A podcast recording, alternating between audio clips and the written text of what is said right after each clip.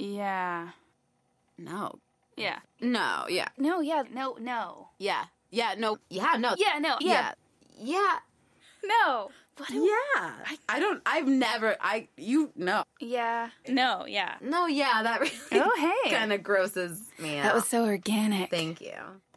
Subscribe to Yeah, No, Yeah on iTunes and leave us a review. We'll read it. And be sure to check us out on our new website, yeah no podcast dot com, where you can see all our latest shit.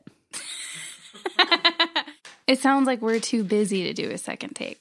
Hi, I'm Katie, and yes, I am parting my hair differently. Thanks for noticing. Oh, oops. I was about to say something, I swear. Hi, I'm Molly, and yes, the rumors are true. I purchased my entire wardrobe at a Goodwill in Southwest Florida. They give away a lot of good stuff. Not give away. Donate to Goodwill? Oh, yeah. Yeah. Oh, yeah. Because rich, beautiful women are dying all the time. You looked great in what you wore yesterday. And giving me their sparkly blouses. She listens to Calypso music. Yeah. And her name's Mimi now, yeah. Not Molly. Molly's dead. Don't go to Florida, guys. Or do. But no, do. Be prepared for a whole lifestyle change. So today, we're, like the rest of the nation, we're talking about R. Kelly. Yep. This was something that uh, I brought up to you. I had heard that this docuseries, Surviving R. Kelly, was making a big splash. And I said to you, Kelly, I mean, Ke- and I said, Kelly. You said, don't call me by my birth name, Katie Kelly. I'm his secret child. Uh, so then we had that discussion. But then uh, I, you were very reluctant. You didn't want to get into yeah. it. Because I had all of the, I had no idea about his uh, long life of crimes, or not the extent yeah. of it. I had heard bits and pieces, but uh, I realized watching the documentary how much I didn't understand and how much I hadn't absorbed and why that was. And I thought it was really interesting. You didn't, you were initially not into the I idea. I just felt, yeah, I was nervous to talk about him too much because he's getting a lot of attention, and I didn't love the documentary, which we'll get into a little mm-hmm. bit. Um, but he really, I mean, what's more tabloid than R. Kelly right now? So he really does fit our vibe. Our I just, I'm going to be mad a lot during this episode. Yes. And that's okay. I was mad last episode. Yeah. And the one before. So we're really just yeah. driving this home. Yeah. We're both very worked up. Yeah. I'm already sweating, and it's very cold in Molly's this room. Nose is bleeding. Yeah. Uh, so we wanted to address that, of course, like we've been doing trigger warnings before these past couple episodes. Yeah. And this one's uh, no different. Obviously, you can imagine. We're going to be talking about uh, abuse, sexual abuse, child pornography, all of the uh, all of the legal troubles that he's gotten himself into, and we're going to talk uh, about his history of sexual abuse.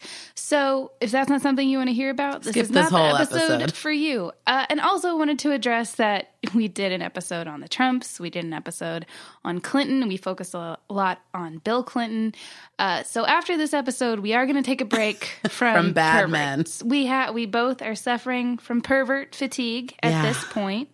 Uh, so I wanted to mention that we have some episodes coming up where we're going to be talking about uh, some interesting female celebrities. Because mm-hmm. we're done with men for a little we're while. Done with We've men. had it with men. Uh, we want to do the... Sorry, James. James is back in studio, and we're already done with him. Yeah. We're taking you to be neutered after this. It's for your own good. Um, but yeah, so we're going to do the mysterious death of Brittany Murphy. It's yeah. going to be one. Uh, Anna Nicole Smith is a topic we've been wanting to cover. We have a guest coming on to talk about Princess Diana. It's going to be good. So stay tuned. So if you're running away from this episode, that's okay. Back. Yeah, come back to us. At some point. But we get it. We've all had enough. uh, I also wanted to mention that you shouldn't forget to follow us on Twitter and Instagram. Uh, and leave us a, a review on iTunes. That helps us out a lot. We're still going to do our t-shirt giveaway. We're up to mm-hmm. one hundred six reviews on iTunes. Just need a few more to enter Just a the few raffle. More. And then we'll say who the winner is, and we'll uh, find out your address, if that's okay with you. And we'll show up in person and give you a shirt. So uh, we did get a couple. We don't have any new reviews on the American side of iTunes, but we do have uh, some reviews from other parts of the world. Wow. Katie, take it away. It's in purple. In purple. Okay. Moister Than an Oyster from the U K says, okay, so I am going to gush a little on this review. I think I found a new favorite. These ladies had me giggling, questioning what I thought I knew about life, and by the end, shuddering to completion. I love how much fun they sound like they are having, giggling, gently poking each other, and giving zero ducks. It's not easy to be entertaining and sound smooth. Katie and Molly do it. They don't just do it. They do it with bells on. If you haven't enjoyed these ladies, you are missing out. Get your ear holes lubed and get ready to binge. Lyndon from Ask Forecast podcast. Ask Forecast is a really funny podcast. Uh, I describe it best as um, if you've ever listened to My Brother, My Brother and Me and mm-hmm. thought like this is too wholesome for me, this is the podcast for you. Perfect. Thank you, Lyndon. Uh, this next one is from a Canadian listener called Grunglefly. And it says, one of my favorite podcasts, five stars. Listening to this podcast truly feels like I'm at a sleepover with two friends who are way cooler and more confident than me. I especially like season two. I really recommend this if you like My Favorite Murder. How Other people that? Would beg to differ. Yeah. uh, those are my favorite reviews. That's when they mention- really nice. But I love it when people mention My Favorite Murder yeah. and us in the same sentence. Our colleagues at our, my, over at My Favorite Murder. Our pals. Yeah. Uh, so, okay. This just in. This happened yesterday. It came out that R. Kelly has been dropped by Sony. Finally. Exciting. Exciting. It's too bad it took this documentary being yeah. wildly popular for that to happen, but we'll all take we'll what take we can it. Get, I guess. uh, the Lifetime series broke uh, a ratings record uh, for Lifetime uh, with one point nine viewers, one point nine million viewers watching the premiere. That's a lot. Yeah. Lifetime is a weird venue, but it made sense for this documentary, I guess. I just don't, I think of Lifetime as really dramatic movies about moms missing their. Well, that makes sense for this. When I first heard it was Lifetime, I was like, oh, God, are they going to be like weird reenactments? Thank God. If there were reenactments, we'd yeah. have to call the police yeah. immediately. We sure, sure would. uh, so uh, before this, I'll be honest, I was not super familiar with R. Kelly yeah. and his music. Uh, now I know that he's sold over thirty million albums. Mm-hmm. Many of his albums have gone platinum. He's been hugely successful since around the mid nineties. And, uh, yeah, his music has connected with a lot of people. A lot of people. And a lot of gonna, people love him. A lot of people love him. A lot of people still love him. yeah. Which is uncomfortable, and we'll get into all that. Uh, so Robert Syl- Sylvester Kelly. Oh, oh, I wanted to start out. So we're going to start out with a little biography. Yeah. I mostly want to, uh, we're not just going to be telling you what happened in the documentary. Uh, we're not so a if, retelling show. Yeah. So if you're waiting to see the documentary, um, there will be some, I guess, spoilers is a weird yeah. word to use. But um, we're going to be talking about some of the things in the documentary. But yeah. we're also, I read Solar Coaster, which is his autobiography. So I wanted, you're shaking your head, which was a weird choice on my part. But I just had to know. No, someone I had, had to, to, and it was only you. And I really do feel like I want to connect the dots of yeah. like what the documentary says, what um, newspaper articles that have come out about him over the years, and what he says about himself. I think it's a really interesting, uh, it's interesting connection. Yeah. So if you've watched the documentary, there's going to be a lot in here that you won't have heard. So I just wanted to say that up top. So as I was saying, Robert Sylvester Kelly was born January eighth, nineteen sixty-seven, on Chicago's South Side, mm. which is known for being a rougher area. Uh, he spent his younger years growing up in the projects. He eventually moved on, but he was still in um, a not great part of Chicago. Uh, in the biography, there were a lot of, uh, he talks about a lot of tragic moments. Mm. Uh, one of them, uh, one of the first ones right off the bat, very early in the book, he says that he watched his eight-year-old girlfriend, Lulu, drown. In what? In a river. Oh, God. He said that they were going on a walk next to the river, and some other kids came mm. and they were fighting over who got to stand where, and they pushed her in. Now, I couldn't find this independently substantiated. Weird. I think he's the only source for this, or yeah. maybe not. Maybe I'm wrong about that. But uh, that's kind of the beginning of his book. So well, it's, yeah. And you know what you're in for after that. Yeah. He also says, this was really interesting, he says that he was shot at age eleven or thirteen, depending on who you ask, uh-huh. uh, while he was riding a bike. And he says that he was shot because the people who shot him wanted to take his bike. Later, Joanne Kelly, his mother, told a reporter that he had made that story up to cover up a suicide attempt. Whoa. Yeah. Oh, no. Yeah. A lot of the book he spends talking about his experience playing basketball. Okay. A lot of chapters in the book are what I would describe as basketball fugues, where he's just... obsessed about basketball. And, you know, I'm not a basketball person. I have... You're not a baller, that's true. I... Uh, don't you dare say that about me. Um, but no, I was forced to play basketball for my like church's co-ed church basketball this. group. And, uh, I was terrible. I was yeah. the worst player. And like with all sports, I've always felt like I'm making it worse for everyone else because of how much I suck. Yeah. So I wasn't able to get through all the, all the basketball talk. I'm sorry to make this all about me. Anyway. None of us love playing basketball as children, but except R. Kelly. Well, R. Kelly did. sure did. And the reason why basketball is kind of important is because he, as they discuss in the documentary, mm. he also talks, he addresses quite a bit in loves the book. Loves the Bulls. He loves the Bulls. It's not what I was going to say. He can't read. No.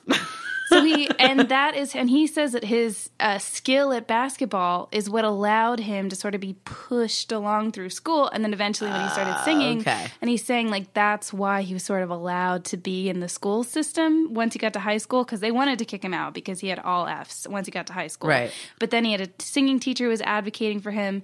And then uh, in elementary school, they were like, hey, you've got to try harder in school, but we want you to go to high school so that you can play basketball for a high school team. Oh. God. Yeah. Why didn't they just help him read? Okay, so people did try to help him okay. read, but uh, he said, so I think most people, when they hear about someone having a really hard time mm-hmm. reading, your mind immediately goes to dyslexia, which he brings up, but he says that what he has is worse than dyslexia, mm. and that at some point during his elementary school experience, a specialist did talk to him and suggested that he did suffer from brain damage. But that's only brought up once, and mm. I haven't been able to find any other sources that kind of address that. But that would be really interesting to know yeah. if he did suffer from some kind of early brain damage. I think that that might – I'm no neurologist. Sure. That might help explain some of his later issues in life. Who knows? I am a neurologist, and yes, it does. So uh, in high school, he uh, on the first day of high school, he has this very vid- vivid description uh-huh. of meeting his teacher who would go on to be his singing teacher, Miss Lena McLin. Uh, she wasn't in the documentary, was she? Yes, she was. I don't know if that was her. Oh, there was another singing. Okay. Sorry. I don't know if that was her. I should have looked. Look, I don't know. Um, so it's okay. he says... Uh, he says that she looked right at him first day of school and said, "Do you know who you are?" And he responds, "Yes, ma'am, I'm Robert Kelly." And she goes on to say, this is a direct transcript uh-huh. from the book, "No, you are God's child. The Spirit of God is on you, son. You are going to be famous. You are going to write songs for Michael Jackson. You are going to travel the world." The whole classroom is there, by the way. Right. This is like... Okay. "People will pay you to see you. You are anointed. God has given you a gift that no one can take away." Then she prays over him very dramatically. Uh, and he says, "I'm not really a singer. I'm a basketball player." Then she orders him to sing Billy Preston's "You Are So Beautiful to Me." And he her. says that they're singing it together and they their eyes are locked. At which point, I guess the rest of the class is like, I guess we'll go fuck ourselves. I guess like, this, we're all grown up guys, now. You guys are clearly having a moment. So should we go? Should we? I guess we'll go. So that was the first This feels untrue. I just okay, want to bring so, that up. I'm glad you brought that up. A lot of this book feels like that Reddit group that's called That Happens, where it's just people telling stories about how yeah. they tell everyone, where a sales associate says happy holidays and they say, no, it's Merry Christmas, Trump is president, we're free now, and then everyone applauds. They, these stories always end with, and then everyone applauds. You'll notice he has that a lot happen- of that. Yeah, there's a lot of that happening. R. So, Kelly's Book of Lies. Yeah. Is right. What I'm renaming it. The working title. Uh, she goes on to give him... A, did I mention that this is called Solar Coaster? You said it, and you didn't really emphasize it the way you should have. It's called Solar Coaster. So buckle up, kids. That's the b- intro, the it prologue. Says buckle up, It doesn't kids. Say buckle up, but it says we're going to go on high highs and low lows, but hold on. Here we go on the Solar Coaster. All right. So she gives him a lot of singing tips, and he says that uh, when he... can't get to a high note, she tells him to think about something really high. And so he imagines the Sears Tower okay. because Chicago. Yeah. He talks a lot about the Sears Tower mm. and how he always saw it as this looming edifice and kind of the back of his imagination. He says, he says those words? I don't well, think so. No. In so many words. Uh, but he's he has, I have seen him say in an interview that as a kid, he would look at the Sears Tower and be like, I'm going to get you. Meaning like he was going to have a lot of success. Yeah. But it's just funny. I'm going to get you one day. Yeah. I'm going to beat you at basketball, you inanimate and he object. Was also blind and weird. Yeah. Yeah. Okay, so let's stop laughing. Yeah, it's about I'm sorry. To get... This is being this is too funny for the point of this episode. Yeah, it's about to get really bad, dark. So in the documentary, you all will have seen that Carrie, his younger brother, talked about being molested by a family member, mm-hmm. uh, and he doesn't say who. Uh, and R. Kelly uh, also mentions uh, being molested by a family member in this book, which mm-hmm. came out in two thousand twelve, which is important. Uh, In a later interview, Carrie Kelly has said that the person who was molesting them from R. Kelly said he was around seven or eight to fourteen or fifteen. Oh, uh, Carrie has since said that it was their older sister, Teresa. Yeah. Later in a G Q, and then uh, that's not the only moment of uh, uh, molestation that R. Kelly brings up. Uh, in Solar Coaster, he says, as a kid, I had a lot of secrets. Some were terrible. Some were beautiful. Some were both. One secret was about what was happening to me at home. And then he goes on to describe a pretty chaotic home environment where there are sort of just adults who aren't his mom there, and it's mm. not really explained who they are or what they're doing there. But he would say that there would be this couple who would regularly walk in on having sex when he was a little kid. And he said one time he walked in the room, and like the first time he it was an accident, and then the second time he, or subsequent times after that, he knew that they were there, and he was curious, and he, you know, didn't know exactly what was going on. Yeah. So he would go in there, and he says that at one point they told him to take a picture of him with a Polaroid. And it sort of seems, yeah, it sort of makes sense because, as we'll see later, he develops this bizarre compulsion with recording, recording himself sex, having sex. Yeah. So it seems like he's saying that that he's hinting. He does not get into his sexual predilections no. in this autobiography, but it seems clear that he's trying to hint that this is where that maybe came from. Yeah. He also talks about being propositioned by a neighbor. An old man just invited him to his house and exposed his penis oh, and asked him to, to touch it. So... Uh, so those are the main instances that he mentions in mm-hmm. the book. Uh, in a twenty sixteen G Q interview, which was a long interview that took place over, it was with Chris Heath, and it took place over three days. Um, from that, uh, Chris Heath asks him, uh, I believe a common reaction to, in situations is to be angry about losing innocence that shouldn't have been lost. Do you relate to that? Mm. And uh, Kelly says, absolutely, yes. It teaches you definitely to be sexual earlier than you should have, than you're supposed to.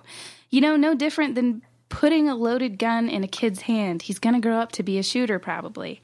I think it affects you tremendously when that happens at an early age, to be more hornier. Your hormone hormones are up more than they would normally be. Mine was. So, uh, and I think... He goes on to say there's this very awkward moment mm-hmm. in the interview where he talks about how he's forgiven the people who molested him and interfered with him as a child.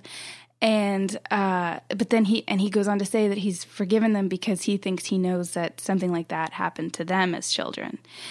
And he mm. calls it a generational curse. Oh, and then God. This moment kind of hangs in the air between him and the interviewer where it's like, so you're saying so... you're passing it on to the next generation. And yeah. He's like, oh, no, no, no, no. That's that's not what I was saying at all. Whoa, whoa, whoa, whoa. I was saying something else. Why did you make this so weird? God. Yeah.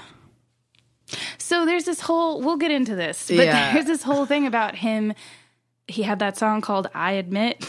There's this whole yep. thing about him hiding in plain sight yeah. and constantly kind of making it clear, not really being too, calling himself the Pied Piper of oh, R and B, which brother. We'll get into more. Actually, I'll just say it now. Say it in now. In the same G Q interview, the same journalist brings yeah. up, like, why would you call yourself the Pied Piper? That's in the that's opening. That's sort of weird. Yeah, like, that's an odd nickname to choose. And he's like, mm, I don't know. Uh, I never read the story. Again, illiterate. Right. Makes sense. Um, and then the journalist says, well, it's about a guy. Like, he said, but you know it's about a guy who does this thing to children. Mm-hmm. And R. Kelly's like, mm, no, I just remember hearing that he like played the flute really well or something. And I just connected with and that. And I'm a flautist. Yeah. And I'm a great flautist. So, yeah.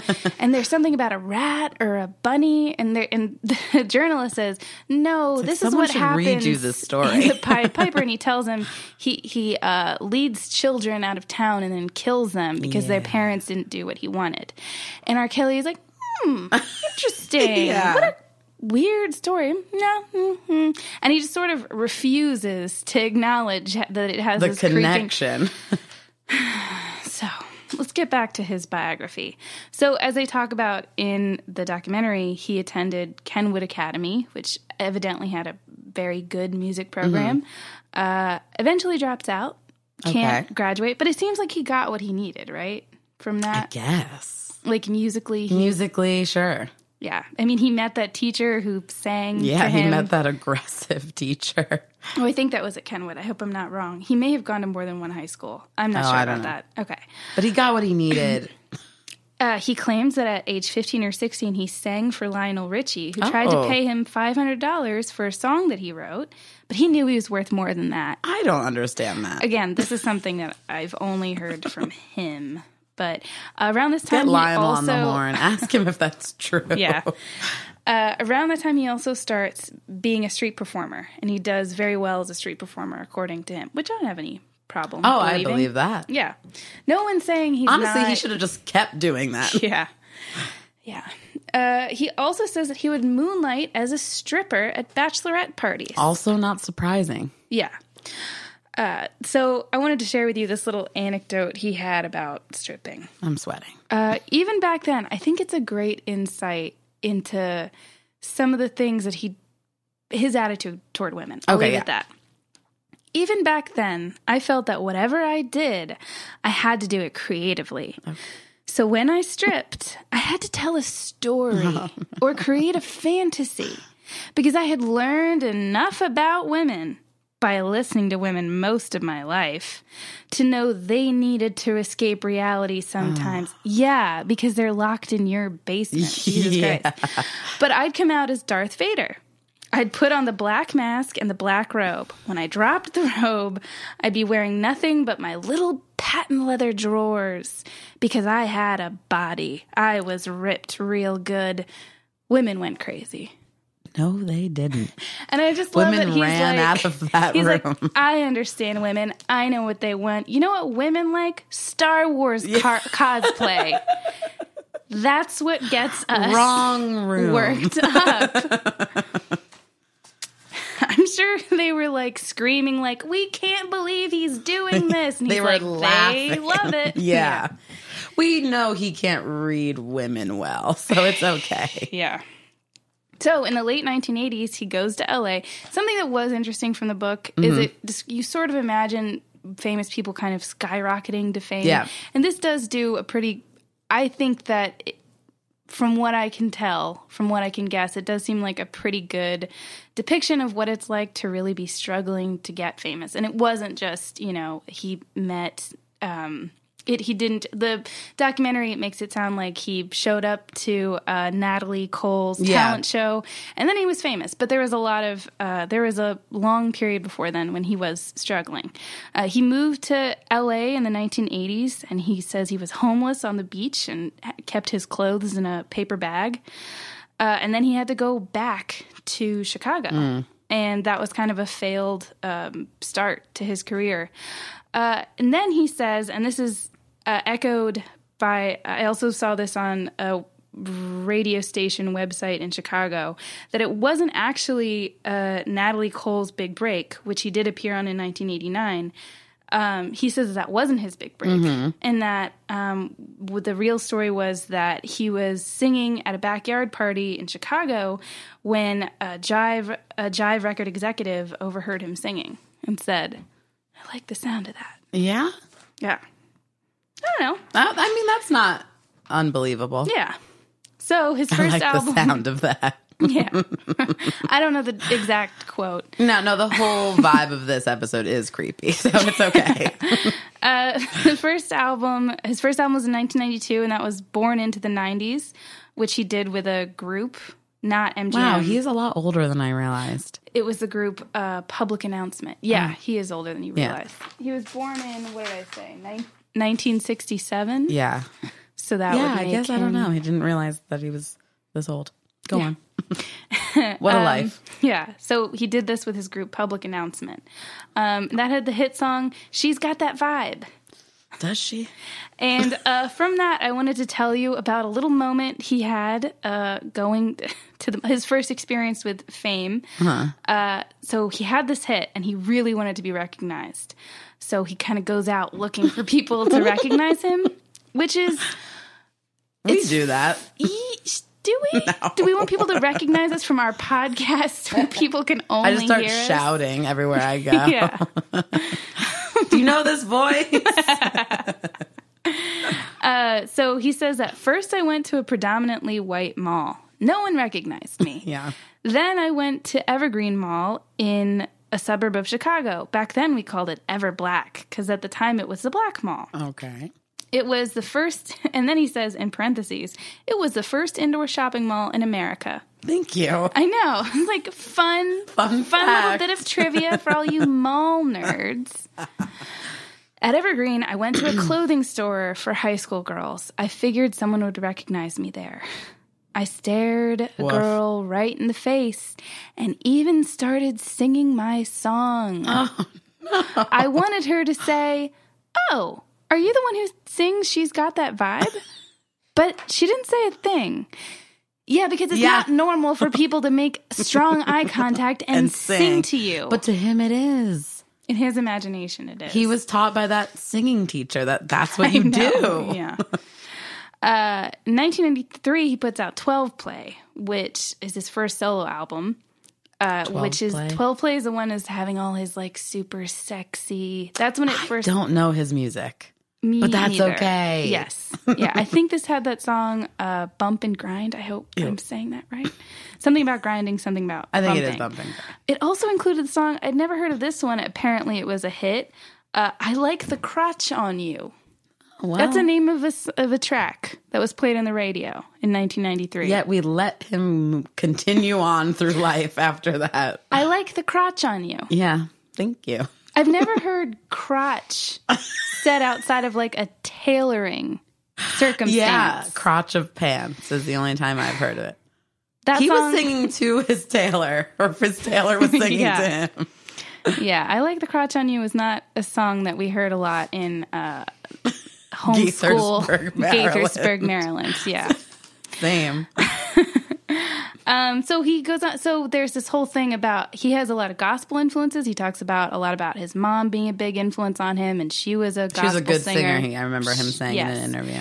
And uh, he just describes gospel music as being a huge influence on his life, which he always kind of went back and forth between making these sexy, really raunchy songs. His dancing has always been very obscene, yeah. which I didn't realize until researching for this episode. He always Floor does humping. Like this.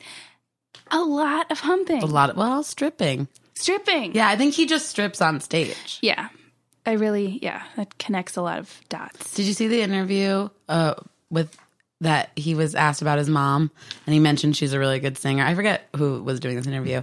And he said he would line up, like if she'd finished a cup of coffee and put it down, he would drink it and line up her lipstick line with his mouth. So God, just suck, suck that in. Take that in, I mean. Suck it in. Wow. Suck that mom coffee in.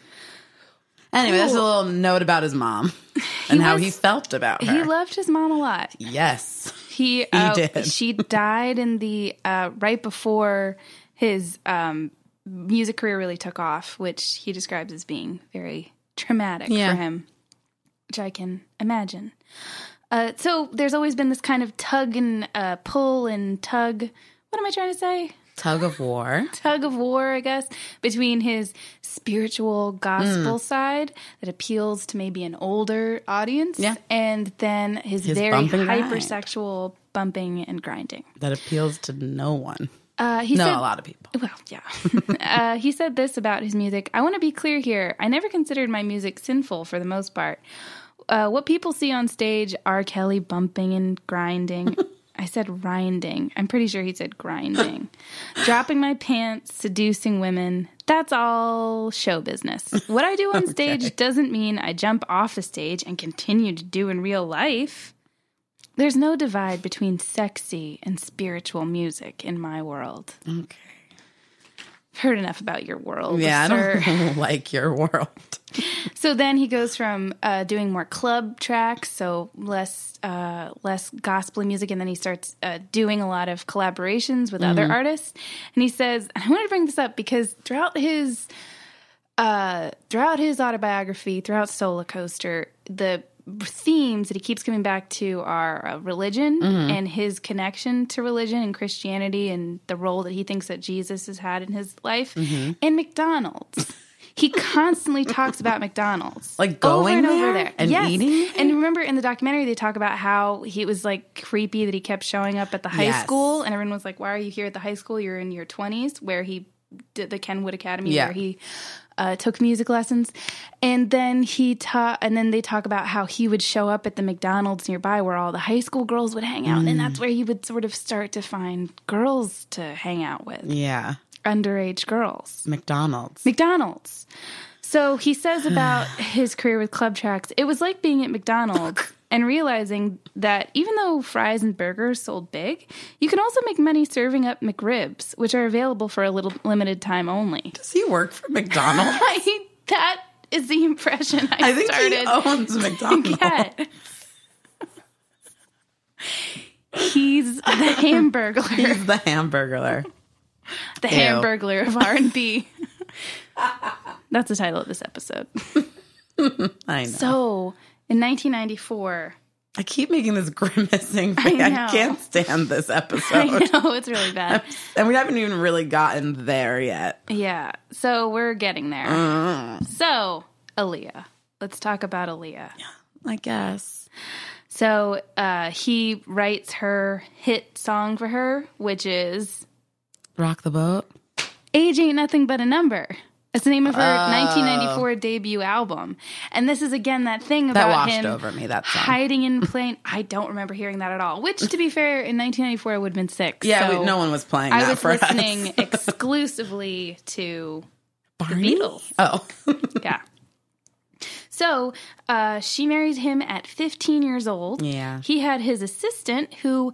admits this in the documentary that Don't he get me started uh, on him, Demetrius, Demetrius Smith, his personal was like, assistant. They liked each other so much. Ha ha ha ha. Well, he also does say that he has a rueful expression, not as rueful as I would like, not as rueful as I would like, but he is like, you know, I wish I had said more to her. But the idea is yeah. that she was pregnant, and he thought he had gotten some. Bad, I think, legal advice that by marrying her, that wouldn't be a problem, which is, I don't think, correct. They needed more lawyers. I don't know. Or less lawyers. I don't know. None of this is good. Yeah. So, um, yeah, he forged her age too, right? On the, he, or like made up her age. Yes. As eighteen, she was actually fifteen. Yeah.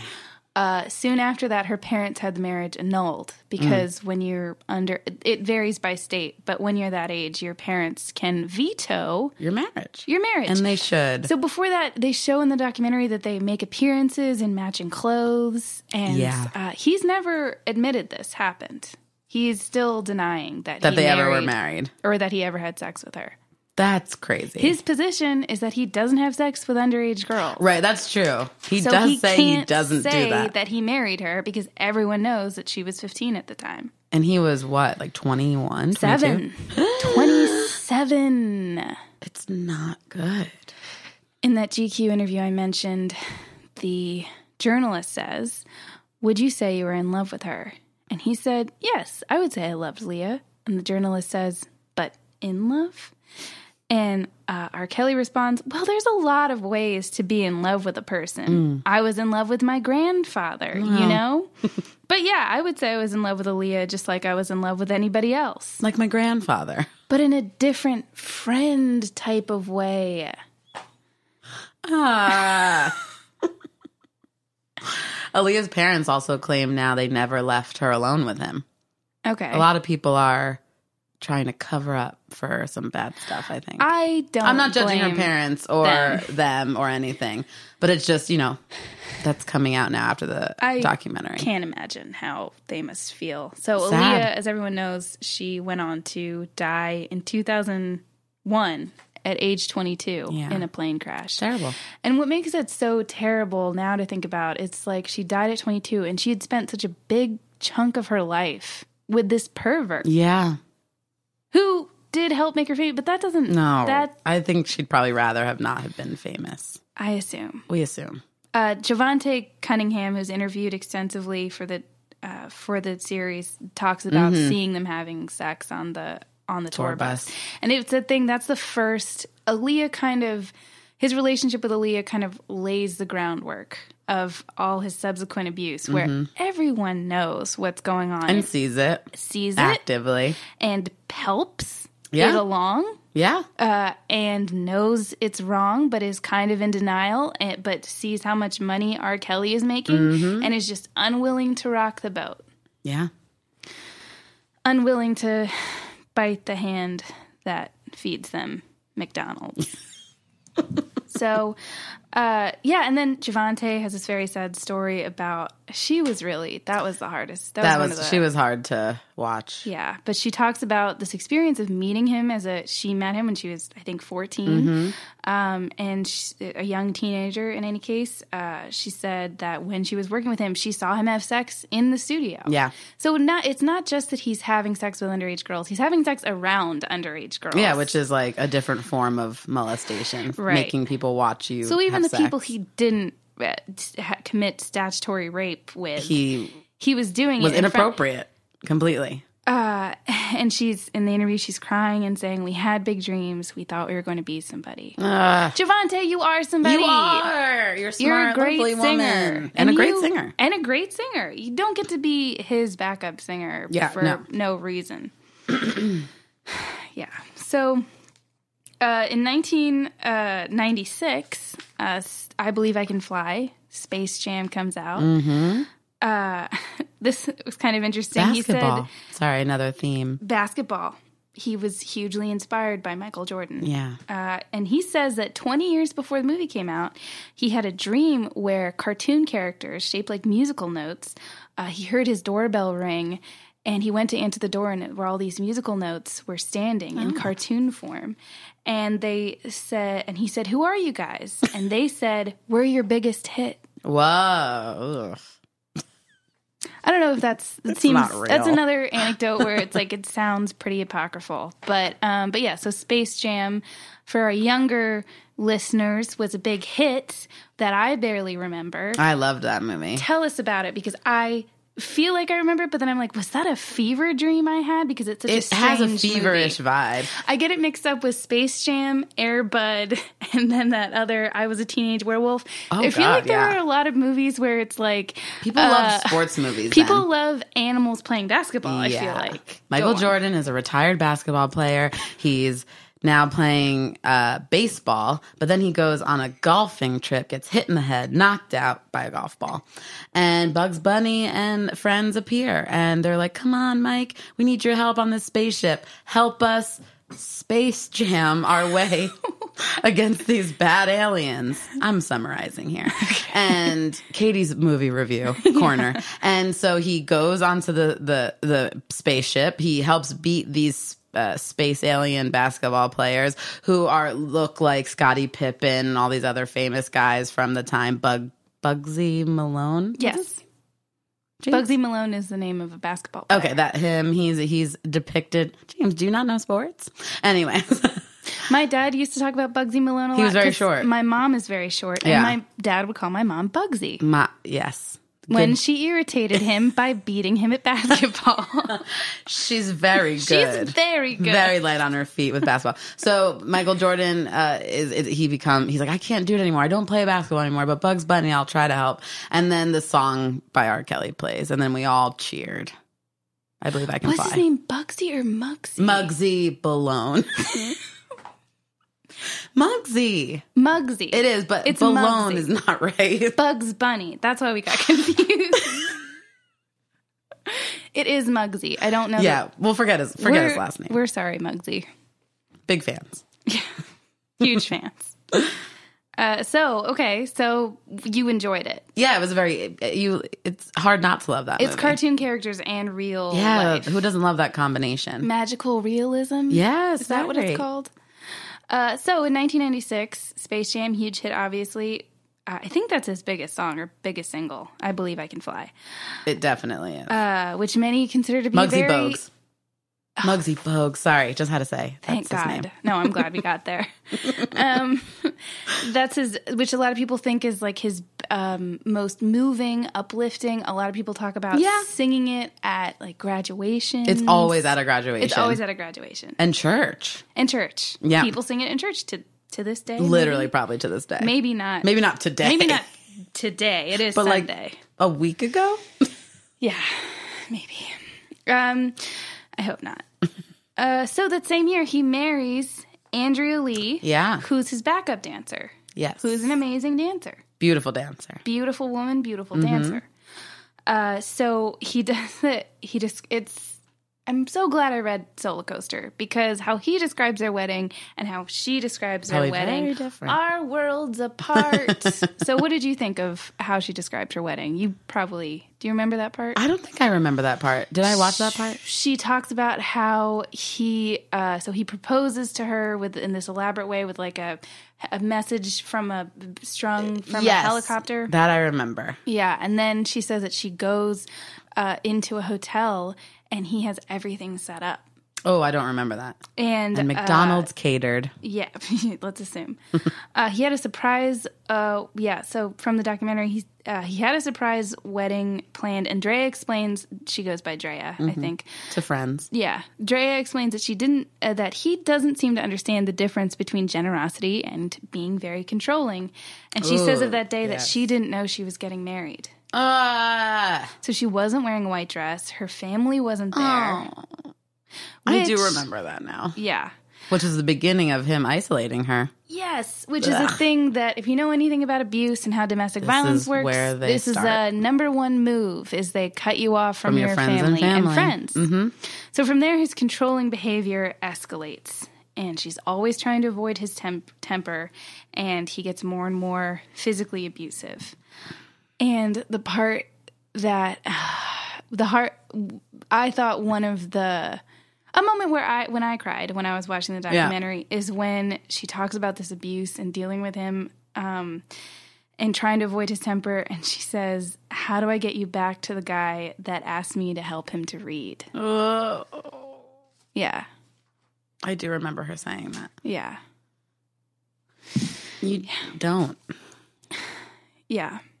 But she talks about, like, in the early days of... Yeah. Her, their courtship, it sort of is But he was sweet and fun. And, yeah, I remember seeing, like, there was pictures of them together. And she comes off as a lovely person. Yeah, As, like, really a does. warm, nurturing person. And you can see how someone like that would have that thing that a lot of women do where it's like, I can fix you. And I want to help you. And I want to help you. Yeah. And I want to... unfortunately, the wrong people take advantage of that. Yes. Yes. So she talks about how he, um, she wasn't allowed. It eventually gets to some point where she can't go from room to room mm-hmm. without his permission. She can't eat without his permission. Um, and uh, she, she absolutely cannot talk to other men. Right. Uh, Bruce Kelly, his brother, is interviewed for the... Is that the, the one who was in prison? Yes. And he has a weird attitude about all of this. He has a weird attitude, period. He says about his brother, uh, how his brother oh. acts towards men. He says, that's just how we are. Uh, he says, I like older women. Go figure. But that's just a preference. So what's the big deal? He likes younger women. Yeah, R. Kelly likes younger women. I like older women. Who cares? Yeah. Uh, he's that's, confused. I mean, he's saying this from prison. Yeah, no, we, we he's he's not great. Yeah. Not a reliable source of what's good and bad. Yeah. So uh, in nineteen ninety-eight, they have their uh, their first daughter, mm-hmm. uh, and that's the same year he does a duet, "I'm Your Angel," with Celine Dion. I didn't even know he had a song with her. I, I didn't don't know either. This man. Yeah. That's what I'm learning. Uh, he says that uh, of his daughter's birth, he says, Uh, I can't handle, uh, I'm one of those who can't handle participating in the actual birth. It's a little too intense, and the stakes are a bit too high for me if anything goes wrong. Oh, they're too high for you. Mm. Oh, this is about you. Oh, right. Uh, birth is God's great miracle, and I thank him for the gift, but the Lord and I have agreed that I'm not supposed to head to the hospital after the baby is born and everyone's all cleaned up. I wanted to mention this because he has a weird history with this. Uh, in Solar Coaster, he also says that at seventeen, mm-hmm. he started having sex with a girl, and she had her period, and when he saw the blood, he freaked out to the point where he said he didn't have sex for three or four years after that. Well, he clearly has a hard time with matured bodies. Yes. I mean, he doesn't want to see a woman give birth because he doesn't like women. I was hoping that was the conclusion that you'd reach, because that was Am my I right? that was my pop psychology interpretation. Thank you. And this is what's so As interesting. As pop psychologist, what's so interesting about Solar Coaster is he leaves out so much. He, yeah, I don't think he ever mentions Aaliyah. Of course, he never says anything no. bad that he's ever done. Incriminating, but in but these this little is ways, he doesn't realize how incriminating yeah. it is. Period blood freaking out over. Only, yeah, it's because she was a woman. Yeah. Uh, so he says that while he was awaiting the birth of his daughter, where does he go? The McDonald's. Rock and Roll McDonald's. The Rock and Roll McDonald's, to be specific, okay. which he says oh, no. is the nicest McDonald's there is. He fucking works for McDonald's. I don't like it. I don't like how much they're paying him for this. They sponsored his book. Yeah. I bet. So in the documentary, uh, he talks about the... Sorry. In the autobiography. In Solar Coaster. He, so he talks about the demise of he and Andrea's marriage, which, as you can imagine... Very different very from hers. Very different from her description. She talks about escalating abuse. Yeah. She brings up divorce. He strangles her in the back of a Hummer. Mm-hmm. Uh, she has P T S D. She recently talked about this on The View. Yeah. Uh, she, and that's just one of, you know, let's assume many instances. And she, and then all the... Uh, child pornography stuff comes out, and she has had enough, and she finally yep. leaves. She gets a restraining order against him in two thousand five. Uh, she files for divorce in two thousand six, and it isn't finalized until two thousand nine. Oh, wow. That's long. Um, here's what R. Kelly has to say about why they got divorced. Mm-hmm. Get ready. I'm buckling up. Turn both of our mics down because we're both about to probably scream pretty loudly. From the start of our marriage, I made it clear that I needed a woman to raise our children and be my best friend and biggest supporter. This was the idea I'd put into the song Homie Lover Friend off twelve play. I couldn't fool myself. I always knew I wanted a stay-at-home wife to make my life work.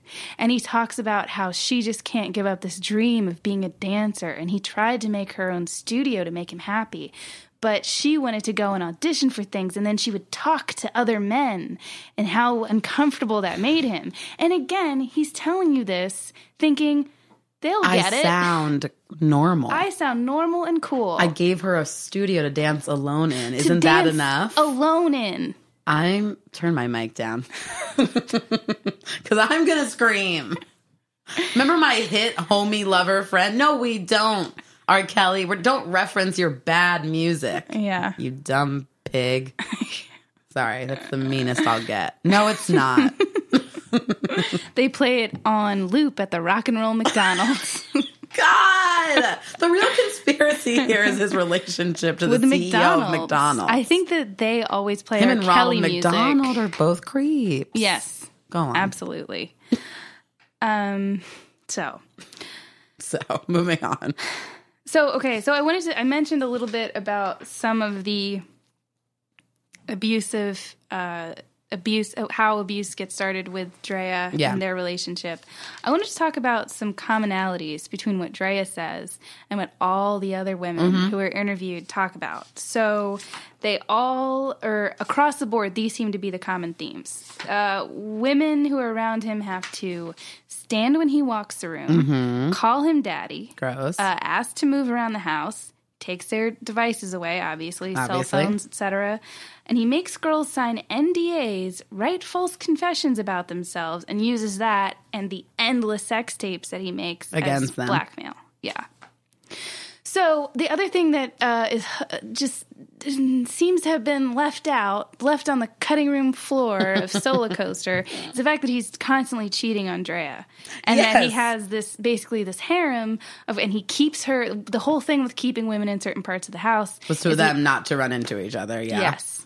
How, what a weird maze of a house, and a scary one. Yeah. Yeah. Um, it... Yeah, the, you didn't watch the end of the documentary, no. but they have one of his uh, former, I don't want to say girlfriend, don't. victim. Victim, exactly. Goes back to a house that she lived in with him and talks about how terrifying this one room is and how the walls were painted black and there were dark curtains and it was just, she Sad doesn't want to. Scary. Yeah, he's a real monster. Yeah, he's the worst. One of the worst. Uh, so, okay, so why is this? Why does he have this attitude? I loved what Drea said in her interview, and I think she summed it up best when she said, he wants to be perceived as the alpha male when he's really the runt of the litter. God damn. Well, yeah. I wanted to talk about another moment that I came across that mm-hmm. I think backs what she's saying up. Uh, in two thousand four, at the Mad- Madison Square Garden, he's doing a concert with Jay-Z, uh, and there's a point in the concert where he...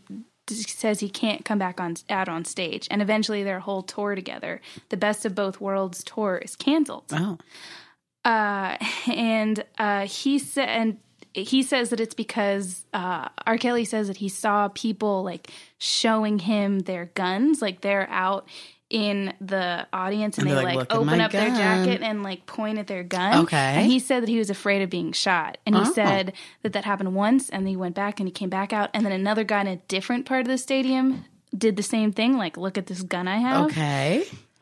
And Jay-Z said that didn't happen.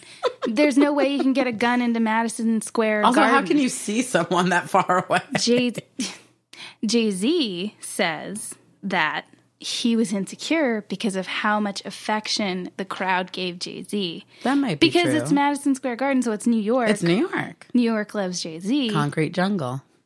Ew. Sorry. That's his song, right? Yeah, no, it is. Um, so the Concrete Jungle gross. Loves him. I hate that song. Yeah, it's really bad. Um, but... Uh, Where dreams are made up or of. What are the lyrics? It's bad. Anyway. Where, made, where dreams are made up. Yeah. Uh, so he was just so insecure about that. Yeah, all about of that the fact makes that Jay-Z sense. Has fans. Yeah. My God. You don't surround yourself with twelve-year-old girls because you feel good about yourself. Right. That's fair. You know? Yeah. So let's get into the really bad stuff. Ah, I thought it just gets so bad. I know. Uh, so, in the early two thousands is when Stephanie Edwards, a k a. Sparkle, who's best known for her hit Be Careful, mm. introduces her twelve-year-old niece to the singer. And this niece is the daughter of one of R. Kelly's bass players. Yes. So introduces uh, him because she's a good rapper, not just a, for fun. She's a rapper. She yeah. compares her to the likes of Bow Wow, mm-hmm. who was big at the time. Um, and then she, she would go on to identify her niece as being the girl on what they insist on referring to as a sex tape. Which it's not. Which is confusing. It's child pornography. So and he okay. wasn't having sex with her. He was, was raping, raping her. her. So that's a point that Katie and I really wanted to uh, highlight. So before even before the the sex tape surfaces in two thousand two, the child porn, the child porn. Sorry, we're God. changing the, the verbiage here because they didn't do they it on the documentary, it and it made me mad. So uh, Jim DeRogatis, I hope that's how you say his name, has been writing about his uh, about sexual allegations against him since two thousand. Mm. In two thousand two, it's revealed that the police are probing into it, and he uh, at that time he also uh, sings at the Winter Olympics. Uh, I think it was like the same day that he's singing the national anthem, and the police are probing into oh. this whole situation.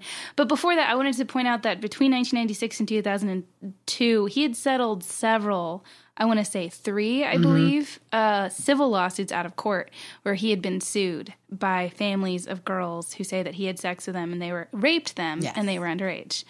Uh, he says of this time, during the nineties, I got hit with a bunch of lawsuits from several people making false claims. These suits were called nuisance claims, and according to my attorneys, it could cost more money to fight the suits than to settle. Mm. So that's what he says. Great. Yeah. So I brought up some other little things in the time, like, and then in two thousand two, he comes out with Ignition. Who cares? Who cares? I hate that song. Um, it goes without saying. It wouldn't matter if I liked his song. We'll get into that. So he's indicted on twenty-one counts of child pornography five months later, June fifth, two thousand two. He's indicted for child pornography and not sex tapery. Child uh, pornography. Yeah, thank you. Sex tapery. Yeah. Uh, through, so they. Uh, so I wanted to talk about what the actual law is. Yeah. Section two two five six of Title eighteen United States Code defines child pornography as any visual depiction of sexually explicit conduct involving a minor. Yep. Someone under eighteen years of age. So in case anyone was confused. At that time, okay, here was my impression of the sex tape. Mm-hmm. I thought that he had had he had made a sex tape. I had heard sex tape, yeah, okay. and that uh, he had uh, peed on a girl in the sex tape, and then it turned out she was underage. Right. What is so heartbreaking to see in the series is people interviewed who talked about it, who knew the girl, mm-hmm. saw the tape. They're sobbing when they talk about it. Yeah, and they're not crying. You don't cry over a sex tape you saw years ago. No. They're crying because what they saw was right. truly disturbing. Yeah. So I just wanted to really underline that. I'm always very curious. I don't blame anyone in, in the video except Wendy Williams um, for watch. I would never want to see that. I would never seek it out. A lot of people did and have, and almost everyone on that video, the documentary, had seen this. Well, I think some of them had to. No, I guess only Sparkle had to yeah, in court to identify law, to identify, which her. is probably terrible and sad. But a lot of, I mean, Wendy Williams had it, and I fucking quote, rushed to her from Chicago to New York so she could watch it. And Wendy, that's a crime. That was, and I'm calling the fucking cops. That was what was so confusing, is she talks about this so openly. And I want to yes. go on to read more of the law.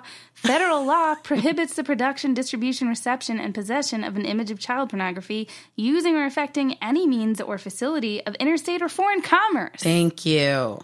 How is she not behind bars? I don't know. I guess well, she just like said that just now. So I consulted with a lawyer before yes. this episode. Yeah, no, yes.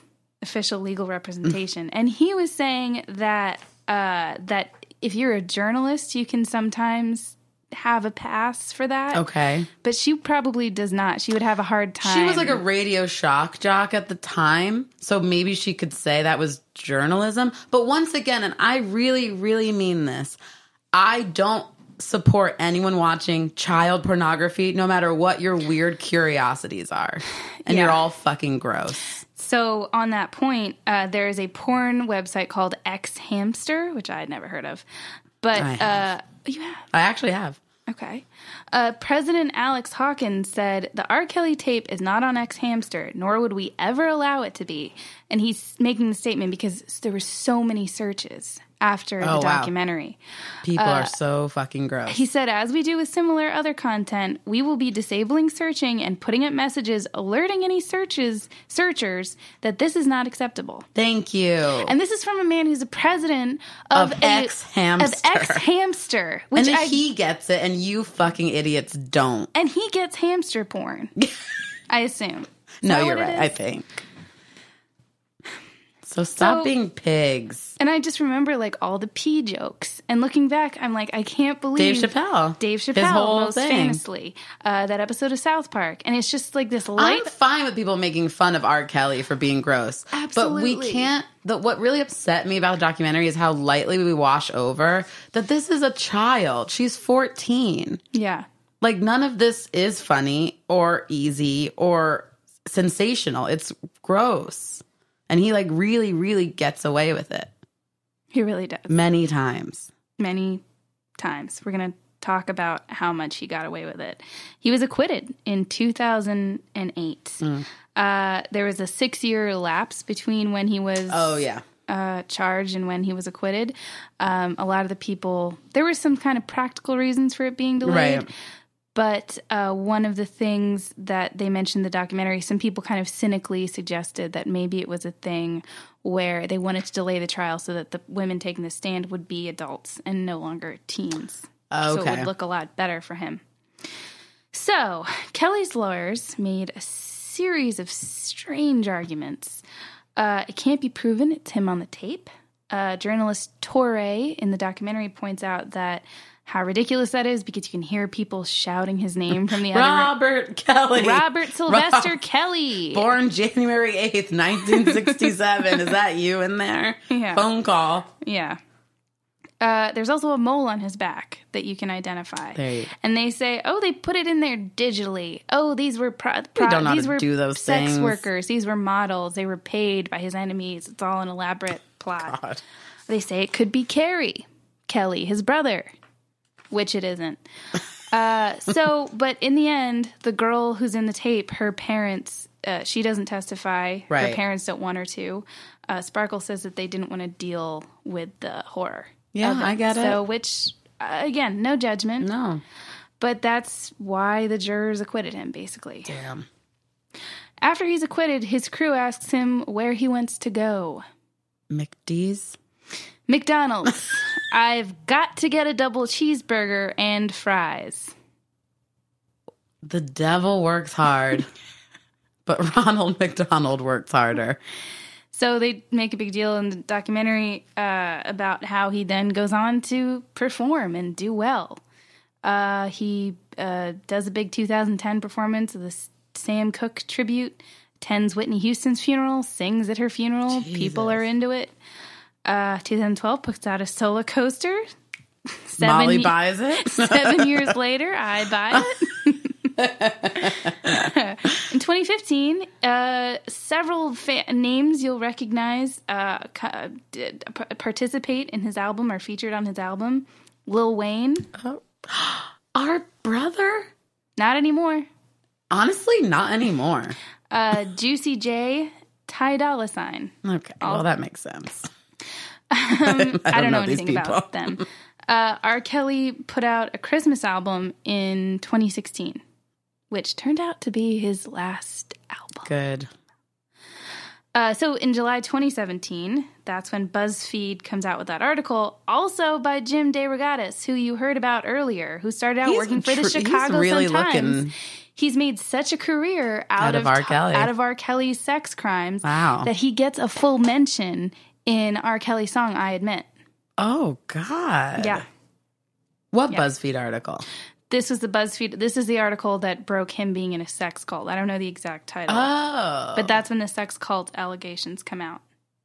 Okay. Then they talk about how there are six women. Uh, so his Asante, uh, who you see in the yeah. documentary, Kitty Jones... Um, they uh, and then also Cheryl McGee. Uh, they state that there are six women living and traveling with R. Kelly, one of whom is Joycelyn Savage, who is, ta- is talked about a lot in the mm-hmm. documentary. Um, the last time Joycelyn's mother saw her was December first, twenty sixteen. Uh, she says, it was as if she was brainwashed. She looked like a prisoner. It was horrible, she said. I hugged and I hugged her and hugged her. Joycelyn is another one of those girls where it's like she thought she was auditioning, basically. She thought right. she was going to do something for her career. But she, and what's her age? Um, I don't know what her age is now. She's a, she's not a minor no, at this point. No, she's not, right. Um, yeah. Uh, but she just, actually, I don't know. Joycelyn, I might be mixing her up with Azriel. Maybe she was just a fan. But in, anyway, she's ensnared by him. Uh, she just kept saying that she's in love with Kelly and he's the one who cares for her. I don't know what to do. I hope that I can get her back. I can get treatment for victims of cults. They can rep- reprogram her, her, but I wish I could have stopped it from the beginning. They've only, her parents have only heard from her daughter twice since they last saw her. They got a one-sentence text from her on Christmas Day. I hate Christmas, has to be this way this year. And then received another text on May fourteenth. Happy Mother's Day from me and Rob. Ugh. So Joycelyn is the one who appears in that uh, twenty seventeen T M Z video where it comes out. Oh, so the yeah. BuzzFeed article is like, he has a sex cult, he's holding women against his will. She is the one who appears in that video, and she looks so scared yeah. and so awkward, and like she doesn't know what to do with her hands. Yeah. Like she's making such strange, unnatural gestures while she talks, mm-hmm. and his dad points out, her dad points out that you can see someone making a cut it signal to her. Oh. Like you can see the shadow on her uh, chest.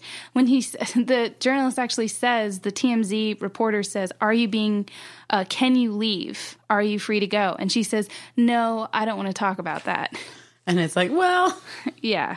And she means like, no, I don't want to talk yeah, about it. But, but- you, the first word out of your mouth was no. Um, so also from the BuzzFeed article, we learned that a thirty-one-year-old den mother who Uh, is training newcomers on how Kelly likes to be pleasured sexually. Uh, she had been best friends since high school with a girl in the videotape for who for which Kelly was tried in two thousand eight. Jesus. Yeah. After the BuzzFeed article, finally some shows start getting canceled. Thank um, God. And then after reading the BuzzFeed article, uh, Or, uh, Oronike Odelier, his name I hope I'm saying right. I looked up how to pronounce it. I hate it when podcasters are like, I don't know how to pronounce I hope I'm saying this right. I'm like, look it up. I looked this up and I couldn't I find a guide. Good. So she's an Atlanta art consultant, and after reading the article, she decided to become an advocate. And she, and along with Kenya Tisha Barnes, who is a legislative and policy director for the Georgia Alliance for Social mm. Justice, uh, they formed ha- Mute R. Kelly. Hashtag Mute R. Kelly. Hashtag Mute R. Kelly has become a popular mm-hmm. hashtag on Twitter, and they've also organized a lot of uh, protests. So, um, so let's talk about Twitter, Twitter, and uh, like what the public perception, like what it is of him now. Mm-hmm. Um, I remember seeing this um, this two thousand two Chicago Sun-Times article that had the title "Inspirational Singer or Perverted Swinger?" Ugh. About him and the sex charge, sex charges, sex crimes. Um, and it's like, why can't he be both, you know? He is. He is both. And that's the thing. He is both. That's the thing. We've kind of been shitting on his music. We don't... If, if it's you fine like if it, you like it. If you like it, you like it. And that's and the I thing that I... And I think he meant a lot to a lot of people. And, and you still and I does. Have both seen a lot on Twitter and comments on YouTube videos of his music videos of people being like, I don't care what people say about him. I still love his right. music. And it's like, you can love his music. And you can still say, I don't like him as and a person. Say he's guilty. Yeah. And I'm not going to go to his concert or spend yeah. money on him, because the money that you spend on him is actively going to the torture and imprisonment. But if you already of- own an R. Kelly album and you want to throw it on on a Saturday night... That's your weird choice to make, and we support you. We support all weird choices. So Spotify has since removed him from their playlist. Uh, Tom, completely? So it's not removing his music. Got it. But it's like removing his playlist. Okay. Uh, so uh, January eighteenth, twenty nineteen, I read that prosecutors in Chicago and Atlanta are looking into the accusations mm. that have been raised by the documentary. It's about time. It's about fucking time. Yeah, and uh, Kimberly M. Fox, a state prosecutor for Cook County, Illinois, is urging victims to come forward. Like, come now, no yeah. matter how long ago it was. Yeah. Good. From Watch, after the documentary came out, uh, Henry Mason, R. Kelly's bodyguard, threatened uh, Joycelyn's father's life. Like, he called and left a message and said, it would be better for you if this documentary didn't come out. Jesus. Yeah, so the police... Police got involved. Celebrities who supported him but now regret it. Celine Dion, we should mention, has since pulled her duet with him. Good. She takes it back. She's like, I'm sorry. She's unduetted. Uh, Lady Gaga put out Do What You Want With My Body mm. in twenty thirteen. Yeah, that was a bad That's not move. long ago. So here's what she has to say about that. As a victim of sexual assault myself, I made both the song and the video at a dark time in my life. My intention was to create something extremely defiant and provocative. Okay. Because I was still angry and still didn't process the trauma that had occurred in my own life. Okay. We'll move on from her. You don't. It just took her a long time to say something. And it's also, I just think people that have been like waiting for her to say something about bit it. Bit disingenuous to just lead with, well, I'm a victim of sexual assault. And yeah. it's like, no, so's R. Kelly. Like, yeah, so, are so are a lot, lot of people. people who do bad things. Mm-hmm. And that's terrible that that's happened. Yeah. And you deserve sympathy. Absolutely. But it doesn't mean that it's okay that you don't give a shit about yeah. the fact that he's actively abusing other people. Yep. You're exactly I've right. I've never liked Lady Gaga. And this, this isn't, just drives it home. It wouldn't matter if I had. I also want to talk about the, um, what I think is important is that so many people are pointing out that there is a long, rich history of musicians being perverts. Yes. And committing sex crimes and having underage girlfriends. Yes. And committing statutory rape and bragging about it. Yes. In their songs. Uh, a lot, a lot, some examples lot. that come up a lot are Elvis and Priscilla. Mm-hmm. So Priscilla was apparently fourteen when they met. He was already in his twenties. Yeah. I've read that their relationship started out sexual. And apparently he had a strong preference for girls around that age, for fourteen. Yeah. fourteen-year-olds. Yeah. I had not heard that. Yeah, he was a perv. Uh, Mick Jagger, David mm. Bowie. Mm. Oh, yeah. Motley Crue, obviously. Iggy Pop. Ted Nugent. Iggy Pop. I didn't know that. Oh, Iggy Pop. Oh, that sucks. So, okay. Now, so I, now say, I have to hate him. So I have to say, like, when you read all these names, you do get bummed out because you want to like these people. I know the feeling of being bummed when someone you love is bad, like a musician or like an artist of some kind. When I was first making this list, yeah. I was like, it's so many. It would be easier to make a list of, of who musicians who aren't perverts. Let's name one. Paul McCartney. Paul McCartney. That's it. The band of E L O, we think. We were listening to E L O we're like, yesterday. They seem like, so wholesome. Like, I hope Most not. of the Beatles. Well, let's just say Ringo and Paul. So a big thing, a big point being made is that a lot of uh, his supporters, a lot of R. Kelly supporters say that they feel like it's kind of, uh, they think hypocritical that there are all these, uh, yeah. they say wh- there are all these white musicians who haven't had, and they say it's a system of racism that's going after R. Kelly and uh, leaving these others to live their lives and mm-hmm. still be billionaires. Um, hashtag first them is a hashtag that's been going around saying, like, you have to get rid of all these and then. and then you can get to R. Kelly. My thing is hashtag all of them at the same Let's time. Let's just do it all. And also it's a system of racism that kept R. Kelly out of prison because his victims were black girls. That is a point that's raised in the documentary, and I feel like that's what hashtag First Them really misses, is that yeah. Mute R. Kelly was started by black women mm-hmm. to defend black, black girls. Women, yeah. And you can't take that away from and them. And don't, or we'll fucking We're not come saying for you. Racism doesn't exist. And it very much does, and it is in this as well. And I absolutely, the stuff about Mick Jagger and David Bowie, you would be, there would, there would be the same reaction if people were like, hey, they totally had sex with fourteen, thirteen-year-olds. Mm-hmm. All of our dads would say, like, oh, it was a different time. It mm-hmm. was a seventies. Bullshit. Bullshit. All of our dads. All of them. No, literally. But don't throw out your dad with the bath water, you know? Yeah. Or, no, no, that's no, not do. I meant. No, do. But keep, we're just, we already said this, but you can listen to music by bad people. Yeah. You just can't say that you don't think that they're guilty. When they are. When they are. That's what you can't do, and we won't let you. Yeah. Did you have anything that you wanted to? Uh, Any tweets? The only that tweets you saw that matter that to me are this one that I'll read to you. May I? Yeah, oh, please. So, in a tweet chain, Twitter chain that was sent to me. Uh, to me, this is all that matters, and it was a group of like one, two, six people. All people of color writing, um, making fun of the remix to Ignition song. And I thought it was yeah. worth a read. It's the remix to Conviction. Hot and fresh, into prison.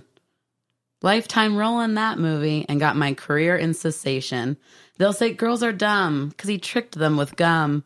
Once that gavel hits and justice is served, he'll finally be done. Bounce, bounce, bounce, bounce. And wow. I love that remake. That's the only remix to Ignition I fucking care about. Yeah. Gavel, gavel.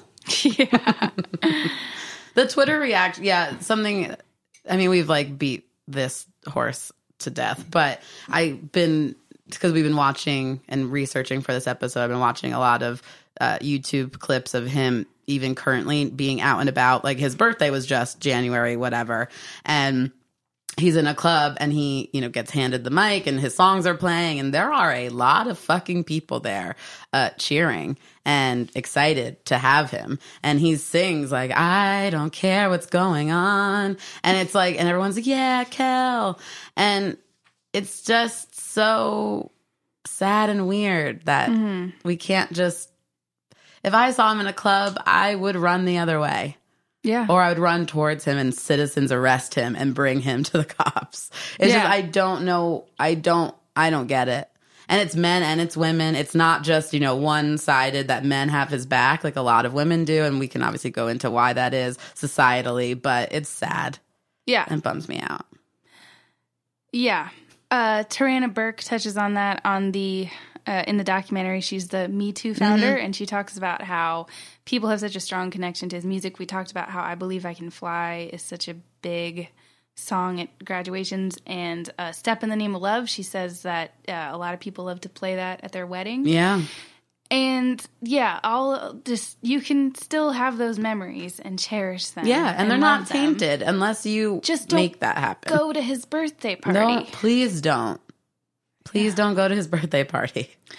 There, and I feel this is where all ended for me is that people want to say that people are people are both their best and worst qualities. You know, this yeah. idea that there can't be a division, that there can't be this high spiritual, talented person and then also this absolute demon mm-hmm. who needs to go to prison and yeah. not be around any women for the rest of his life. Those can exist in the same person. Yeah. And we need to acknowledge that duality in him and in ourselves. Yeah. I do. I did want to also mention that thing in Ethiopia. So there's a video um, where he is, I guess, doing a concert with, seems like a, a lot of fucking people are there. He's done several tours in Africa. Yeah, and he's in Ethiopia, and he is singing what seems to be an in-between song, uh, probably in between his hits, and it just seems like this message spoke through him where he starts to sing, um, should I sing it? Yeah, please. Where he says, um, do you have your passport? Have you had all your shots? Do you want to go to America with Rob? To America? Like, you know, Pied Pipering uh, the, the Ethiopian girls. And it's just so disgusting to watch because it's like things aren't going well for him here. So what is he doing? He's going to a country yeah. where that documentary hasn't come out yet. Yeah. And he's really trying. And still. It reminded me, okay, so there were two things that this really reminded me of. That UPenn guy who was uh, a child, who was oh, a pedophile, yeah. who was molesting all those uh, little boys, boys yeah. who were all from bad neighborhoods. Mm-hmm. They were all uh, African American. Um, uh, those are... And that, that I think that was like a very good parallel case of like why things didn't move along quicker. And yeah. It's like, well, who were this his victims? Why. Mm-hmm. And then also the thing in Ethiopia, that what that triggered was remembering that in the Catholic Church, when things started going bad for them in the Western oh, world, shit. You know what they did? They're, uh, suddenly they had all this mission work to do in uh, Central and South America mm. and in Africa and in Ethiopia. Wow. And most, and if you look at where a lot of their new recruits are, it's from uh, there's it's a growing church in Ethiopia. And it's like R. Kelly, mm. I think, read that article and was like, I on know. My way. I know where I'm going. Do they have a McDonald's? I was going to say, is there a Big Mac there? Because he's on his way. Shut down McDonald's. Shut down McDonald's. Mute R. Kelly. Mute R. Kelly. Like what you like, but just don't be dumb about it. We have your back. We, ha- we believe the women of this documentary. We believe them. Duh. Duh. And if you fucking don't, I don't know. See me at McDonald's. So I'll see you at the shut down McDonald's around the corner. Yeah. Yeah. I got it. We're good. We've done all we can. Do you have your passport? Did you get your shots? Girl, would you like to come back with Rob to America? America.